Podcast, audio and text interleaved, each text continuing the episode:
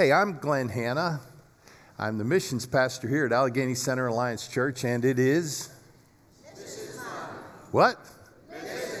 That's right, it's Missions Month. Um, I'm going to call an audible here at the line of scrimmage because uh, I've been trying to get permission to use a particular video that sort of gives us a global view of how missions is happening in, in the world. And uh, we couldn't get the permission and couldn't get it. And then yesterday morning, Allie emailed me and said, We got permission. So I'm inserting it in here. Greg, could you show us that video? In the beginning, God created everything. He created a world full of people to know Him and to be known by Him. This is the story of the Bible, God bringing people to Himself. And when we read the Bible, we see how God went to great lengths to do this and how much God cares about people knowing Him. You most likely already know this. And you probably live somewhere where people have a general understanding of this great love story between God and humanity. And if they don't know yet, there's probably somebody in town who can tell them. But did you also know that there are 3 billion people who will live and die without ever hearing this story? Not because they don't care, but because they don't have a choice. Nobody ever told them that once upon a time, God became a human just like them, so that he could teach them how to know their Creator. 40% of the world doesn't know this, and they won't know this. Not unless something changes, not unless someone goes to tell them. Jesus is our wonderful example. He left his natural home to come to us, and then he tells us to do the same thing. Because we love Jesus and care about the same things that he cares about, we care about this that the whole world would know him that every tongue, tribe, and people group would come and be able to worship him. So the question is are we doing this? Going out into the world to bring the gospel to every tongue, tribe, and nation? Well, kind of. While churches do send people out, almost half the world still doesn't have any access to the gospel. But how is this possible? Aren't there people being sent? Well, yeah. There are about 400,000 people serving across the world today, but only 3% of them are actually going to the 40% who have never heard about Jesus. The other 97%, they're going to places that have already heard about Jesus. There's an imbalance. That imbalance leaves only one person for each 250,000 people who have never heard about Jesus. Put another way, we have a spirit led calling to rethink our focus. When you look at how we use our resources, such as money, the picture doesn't look that much better. To be specific, Christians around the world are giving about 2% of their income to Christian causes. And less than 7% of that is going to cross cultural workers. And of that cross cultural giving, only one one hundredth of that 0.1% is actually going to those working with the 3 billion people who don't know Jesus, have no church, or any Christian neighbors. The other 99% of all cross cultural giving goes to the rest of the world that already has Christians, Bibles, and churches. Are you seeing the imbalance? Only 3% of our workers, with only 1% of our cross cultural finances, are going to the 3 billion people who have never heard about Jesus. So we have to ask ourselves are we okay with this? We want those 3 billion people to hear about the kingdom of God and how much God loves them. There are 17,000 ethno linguistic groups in the world. People who share language, culture, and common history. 7,000 of them are considered unreached people. These are entire cultures who have never heard the amazing story of how Jesus loves them and came to save them. God has called us to pay attention to this, to love and care for the same things that He does. He put this desire on our heart to see the unreached reached with the amazing story of the love of God. We want to see lasting local church planting movements begin among these people groups that brings renewal and transformation among these cultures and societies. Why? Because God has moved our hearts to see the gospel transform whole societies among the unreached. We know this task is bigger than us. Many of the areas that are in need of the gospel are difficult and resistant places. It isn't something that can be accomplished overnight, but by the power of the Spirit, we endeavor to preach the gospel where Christ is not known so that God can be worshiped by all peoples. Well, there's a challenge. Uh, there's a reason I wanted to show this to you. Uh, it's all not, not all bad news. Um, the fastest expansion of the gospel anywhere on the planet is happening currently in China. uh, in terms of volume. But there's also, uh, I learned some other news recently, and that is the, the actual fastest growing church in the world is in Iran. Two places where the, it's most dangerous to be Christian. The gospel is exploding. This is good news that we have. It is wonderful news that we have. But the other good news is this that even though those stats are true, that 3% of missionaries in total go to the least reached places on earth, and less than one hundredth of 1% of the finances go to the least reached places on earth. That's not true with the C&MA. The vast majority of missionaries sent out by the Christian and Missionary Alliance go to the least reached places. And the vast majority of the money given to the Great Commission Fund through the, Great, through, um, the Christian and Missionary Alliance go to serve people in the least reached places on the planet. And so that's a great investment. It's a great return on your investment. That's right. Praise God for that. Well, our theme for Missions Month is Love is the Heart of Missions. And my sermon title today is The Burden is Love, and you'll find out why in a couple of moments. And the scripture that we want to focus on is this it's out of John 20, 21, where Jesus said, As the Father has sent me, I also am sending you. Will you bow your heads with me as we pray? Father, I yield myself to you.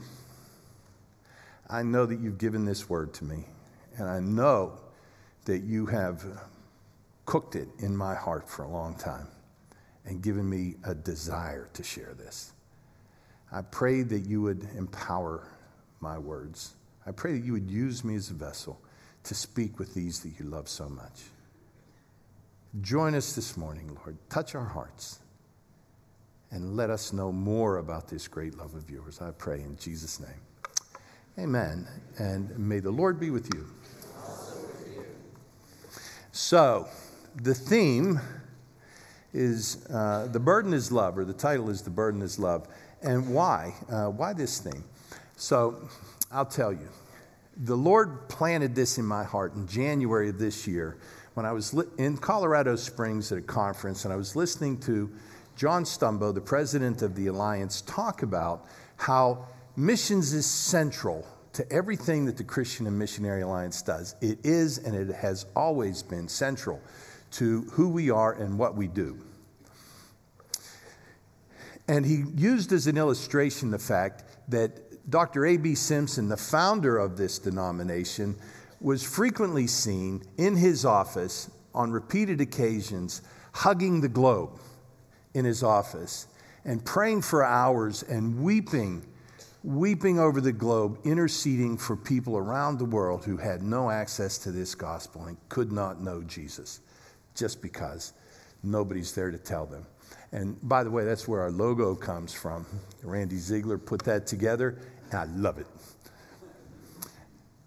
So it was that that he was talking about, but he made this one statement that really captured my heart. And, I, and it's one of those things, when, you know, when God speaks to you and he says, and he, and he stuck it so deep in my heart that uh, I knew he wanted me to talk about this this year.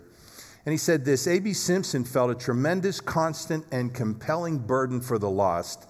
And the burden was not guilt, it was not duty or obligation, it was love. And so, point one the burden for the unreached people is a burden of love when we think of missions, what's really the first thing that normally comes to mind? It's duty and obedience, right? Uh, where it's a command. We've been told to do something. And so the Great Commission is a command. In Matthew 28 18, Jesus said, All authority is given to me in heaven and on earth. Go, therefore, and make disciples of all nations. So make no mistake, point two, the Great Commission is a command, it's not an option for any of us. And God's commands are meant to be obeyed. But in all honesty, we sometimes have a little trouble following Jesus' commands and obeying Jesus. And there's a reason for that. Until we learn the truth, it feels like his commands are ultimatums, and we don't like ultimatums. It feels like when we're given an ultimatum, we're being forced to do something that we really don't want to do, like take out the trash, clean your room, feed the goldfish. But point number three God's commands are not ultimatums, they're invitations. They're invitations to participate in something that lies very close to the heart of God. Now, think about this. He says to you, Love your neighbor as yourself, right? It's a command. Why does he, see, why does he do that? Because he loves your neighbor. It's because that's what's in his heart is love. So he commands us to do things that reveal to us something about who he is. They're instructive, they teach us about who he is. So, and they're also invitations to know God and ourselves better. And they're also invitations to fill our lives and our hearts with things of eternal significance rather than the soul numbing junk food that we get from this world. So I'm sure every year, whenever I come out and I enthusiastically say, It's Missions Month, some of you are saying, Oh, nuts. or you're saying, ah, I'm going to hear again about something I should be doing or something I haven't done or blah, blah, blah. And, uh, or, oh, yeah, I forgot. Several years ago, I was talking with Pastor Rock, and I'm the missions pastor, and so we were talking about ways how can we motivate the church? You know, what are some good things to think about? And, and in that conversation, he clearly stated this that it is his desire that we avoid making people feel guilty. And I agree. Because guilt doesn't motivate us, it drains us and it disables us. Uh, and obedience grounded in guilt doesn't bring honor to God. And uh, Rock himself has said if there's no joy in God's servant, then there is no honor for his or her God. So while we do want you to give very generously, I added very generously, and uh, we certainly want you to go if in fact God is touching your heart and calling you to go someplace to reach unreached people. We want you to do that, but we never want it to be guilt driven. That's the wrong motivation. We want your engagement to be something that is birthed in your soul and it boils up and bubbles up in your soul and reaches every part of your body and then splashes everyone around you, and you can't help but go because you're falling in love with the people that God is telling you to go serve. So we want you to engage because of love. And so, point four when we act out of love, we are acting like God. That's an important thing. That's what God does. So, what is it that motivated this great, magnificent, eternally living God to do the most outrageous thing that's ever been done in the history of the universe, which is to choose to die in place of you, to take his eternal life and put himself at risk and to suffer for your temporal life. It doesn't make sense. That's a poor equation. That's a bad deal. It's a bad deal for him. It's a great deal for us, but it's a really bad deal for him. It's not reasonable. It's not something that came out of his brain. It's not a good business deal. He wouldn't do it. You wouldn't do it. Nobody would do it. So, where did it come from? It came from his love, it's his magnificent heart.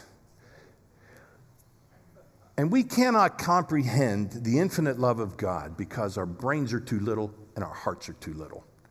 He's too big. And we cannot comprehend that He can never stop loving us because He is God. Everything He is and everything He does is love. And we can't even adequately define love. We can talk about it, we can list its attributes, we can mention its consequences, and we can describe its feelings and behaviors, and we can even mourn its absence, but there is no adequate human definition of love. The Bible doesn't even really give us a definition of love, it gives us a chapter talking about love. And there's a reason for this. 1 John chapter 4 verse 8 tells us very clearly that God is love. God is love. And God is beyond any definition. And since God is beyond any definition, love is beyond any definition. It is bigger than we can apprehend. So He is above our co- capacity to comprehend Him. And so, therefore, also love is beyond our capacity to comprehend Him. So, what does He do? He knows this. He knows how weak and how unintelligent we are. So, he illustrates various aspects of love by telling us parables and stories and giving us metaphors. And as a matter of fact, the truth is that the entire Bible, from in the beginning to amen, is a description of God. It's, a, it's everything we need to know about God. It's everything we can know about God. It's everything that we are supposed to know about God but it's also everything that we know about love. And so the Bible itself, it took the whole Bible to tell us about God's love. It tells us about his nature, his values, his passions, his actions, and even his hatreds. And so, through metaphors, point five, God tells us his divine love is superior to that of a nursing mother. Wow. Isaiah 49 15 says this Can a mother forget the baby at her breast and have no compassion on the child she has born? Though she may forget, I will never forget you. Human mothers can fail us. Human mothers can forget us. Some of you know that. But God will never forget us. He cannot forget us. It's not possible. Point six God tells us his divine love is superior to that of a loving father. You all know the parable of the prodigal son, Luke 15. You're familiar with this father whose love is so constant and steadfast and unmoving that he stands waiting for his straying son to come back and welcomes his straying son back. But even human fathers, even loving human fathers, can grow weary when their children despise them or when they stand up and curse them to their faith, face. But that's never the case with God. He is always watching for the prodigal to return. But there's a metaphor that I want to focus on today, and it is the metaphor of the lover. So I'm going to make you uncomfortable. It's found in a biblical book that very few people quote and no Sunday school teacher ever teaches from. it's the Song of Solomon. Now, the Song of Solomon is a peculiar book, to say the least. The first time you read your Bible, maybe as a young Christian, you think, I'm going to start at Genesis and run. And so you start reading Genesis and you're reading history and um, all about God and what he does and his covenants and stuff. And then you read the Psalms and the poetic books and Proverbs and Ecclesiastes, and then bam, right there, for no apparent reason, you find yourself reading a book of erotic poetry. Really? It seems weirdly out of place, and you have to admit it, it does. The first time I read the Song of Solomon, I was a brand new Christian, right out of college, single man. I was shocked. I was trying hard not to sin, trying to control my thought life. And I found myself reading this erotic book that was making me think the very thoughts I was trying hard not to think. This book has no discussion at all about the law. It has no discussion at all about the covenants. It has no discussion at all, even about God Himself. Doesn't mention God. There's no wisdom, no reasoning. It's just sexual desire and ecstatic love. Why? Why? This is something that theologians have been struggling with for thousands of years, both Jewish and Christian. It certainly is a celebration of sexual love and enjoyment within a covenant marriage. It certainly is that. That's what it is on the face. And Jewish theologians have always said, well, no, this is a picture also of God and Israel. And Christian theologians say, well, no, this is a picture of Christ and his bride. And it is. And since it's included in the Bible, it is a sacred book. It's a sacred text. It is inspired by God, and it is perfect, it is inerrant, and it's supposed to be there. It must also, therefore, tell us something about God Himself. It has to. J. Vernon McGee called it the Holy of Holies of the entire Bible because it gives us a picture of something that we don't see elsewhere. The Song of Solomon portrays God's love and passion in terms that we can understand. Every single one of us knows, or at least we can imagine, what it would be like to be overwhelmingly consumed with the feeling of being deeply in love. Those of us who aren't wish we were and God is in love with you. He's in love with you. Point seven Song of Solomon portrays God as a passionate, loving husband. And now I'm going to put on my best sultry voice here. And I'm going to try to read this in a way. Excuse me, please. I'm going to read Song of Solomon 4, 7, and 9 through 11. And just listen. You are altogether beautiful, my love. There is no flaw in you. You have ravished my heart, my sister, my bride. You've ravished my heart with the one glance of your eye, with one jewel of your necklace. How beautiful is your love, my sister, my bride. How much better is your love than wine?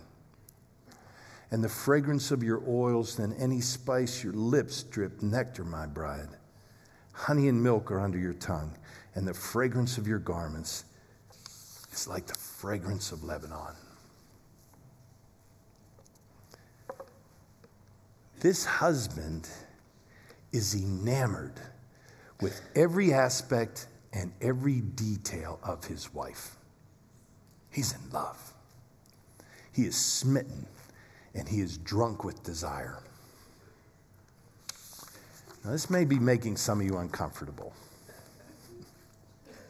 But God uses this erotic language to describe his love for you, for us. He does, and you really can't get around it. And it's not because it is a sexual or a physical love. We know it's not. He uses it because this enamored, passionate, marital love is the closest thing on earth that we can experience that approximates, even in a small way, the passionate love of God for you. Think about that. He's in love with you. This hungry and longing love moved him to sacrifice his son for you. We've been misled by dusty old theologians, some of them, who have tried to tell us somehow that God's love is a legal love. It, he passes judgment and he pays the penalty, and now you're saved, or you have the option of being saved. And if you accept my offer of forgiveness, I'll love you. If you don't, well, no big deal. It's lost. Never is that true. Never is that true. The thought is that God could somehow pretend to love you or act like he loves you without having any feelings, that somehow his love is somehow divorced from his passionate longing for you. It is not. Have you ever heard somebody say this? I love you, but I don't like you. Maybe you've said it. I used to hear it all the time at home, and I think there was good reason for it. I'm not very likable. At least that's what I, they led me to believe. So, so I want you to think about something. Tim, how would you like it? You're in your prayer closet in the morning and you're praying and you're feeling close to God. And you feel in your, you sense in your heart that still small voice and you know it's God talking to you. And He said, Tim, I love you, but I sure don't like you. Matter of fact, I can't stand you. I'm sick of you. God never says that. It never occurs to him. It cannot occur to him. Those statements reduce love to either a generous act or a kind act devoid of affection, and that is never the case with our Savior. He is always, ever in love with you. The Song of Solomon shows that, that this aching for you with a longing and passion that moved him to pay the highest price ever paid for anything anywhere in the entire universe. And he became a servant to you and died for the sake of you, his beloved. Point eight His beloved is you, but his beloved is also every other person on the planet. John 3:16 tells us God so loved the world that he gave his only begotten Son, that whosoever believes in him shall not perish, but have everlasting life. And he said this before whosoever responded. He loved you before you responded. He loved you before the beginning and the foundation of the earth. This is how the Father sent Christ out of his great love out of his great passionate longing, his breathless, aching love for his alienated bride, the love of a husband's ravished and captivated heart. And Jesus said, As the Father has sent me, so I am sending you. And he said this Greater love has no man than that he laid down his life for his friends. The Great Commission is not some cold command to do the uncomfortable or the unreasonable or the bothersome. Point nine the Great Commission is an invitation to love as deeply and as passionately as Christ Himself. To love as deeply and passionately as it is possible to live love on this earth to love others with the self sacrificial abandonment of a lover rescuing from eternal peril the one he does not want to live without. God couldn't stand the thought of living eternally without you, and so he gave his own life for you. A.B. Simpson knew this passion, and this is why he would weep for hours over the globe embracing the globe and with longing and interceding for those who had no access to this great love. Point 10 Owning and embracing God's passions will outlast eternity. Embracing God's highest calling, and that is it, the Great Commission, his greatest challenge of going or sending missionaries is a passion that grows year after year. And why is that? Because as we grow in our love and our faith and our understanding of who God is, we learn to love the things that He loves. And the passion and the love within our own hearts grows. And we long for the things that He longs for. It grows as we grow. And we want everyone to know this love and it becomes ever more exhilarating in our own lives as we pursue the things that are closest to the heart of Christ. After all, this is how he lived his life. This is how Jesus lived his life, and he's our example. Point 11 God invented passion.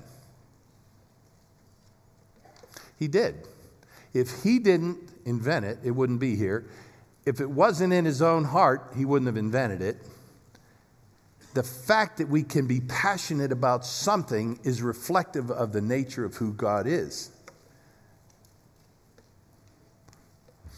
If you want to live like God, live passionately,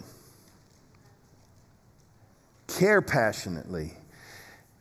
Pursuit of everything in this world except God eventually stales and molders. And everything in this world is subject to entropy. Every brand new car is going to grow old and be forgotten. Every building that we build is going to tumble and be forgotten. Every empire is going to collapse and be forgotten. But everything done in faithful obedience to our God will be celebrated throughout all eternity. Amen. Only what we do that magnifies God will last. And so, I want to challenge you.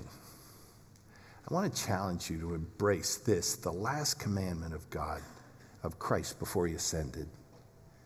The thing that was dearest to his heart, that you would carry this gospel around the world to all those that he loves so passionately. He loves just as much as he loves you, but have no possibility of ever hearing it. I challenge you to live beyond the edges of your capacities, to live beyond what you think is normal, to let God ruin your life for the normal, and to live an outstanding life. Now, you've heard me say, uh, I love this church, and boy, I love this church. And I brag about this church. I get to go around the country and actually around the globe. And everywhere I go, people know of ACAC. That's the truth. And people introduce me, they say, This is Glenn, he's from ACAC. And people are amazed. They say, Oh, really? You're from ACAC? And there's a reason for this because your hearts are so big. We give a million dollars a year, over a million dollars. And there's money we don't even know about, but over a million dollars a year to missions to reach people around this globe because your hearts are so engaged. Thank you. God thanks you. I thank you. But I do want to say this also, and you know I'm not guilting you because Rock said I'm not allowed. right? So this isn't guilt driven at all. And so just wear it for what it is. Uh, it's only about 60% of the regular givers to this church give to missions. And yet that 60% is giving a million bucks. And so my challenge to you is the easiest way for you to engage the Great Commission, the easiest way is for you to reach in your wallet and make it possible for someone else to go and carry this news to people that will perish and, and suffer eternally because they haven't heard this great news of this great gospel. I'd like, to, I'd like to know that everybody in this church, and we don't know who you are, we don't know who gives what, I'd like to know that everybody in this church is so deeply in love with God's commission, great commission, that they're supporting it. Will you pray with me? Heavenly Father, I know you birthed this in my heart almost a year ago, and that you wanted to have me communicate your passionate, loving, intense desire for each and every one of us. I pray that everybody here will know how deeply loved they are and will even sense now your presence. And I pray, Lord, that you will move on us, enable us to be all that you call us to be. And I pray this in Christ's name. Amen.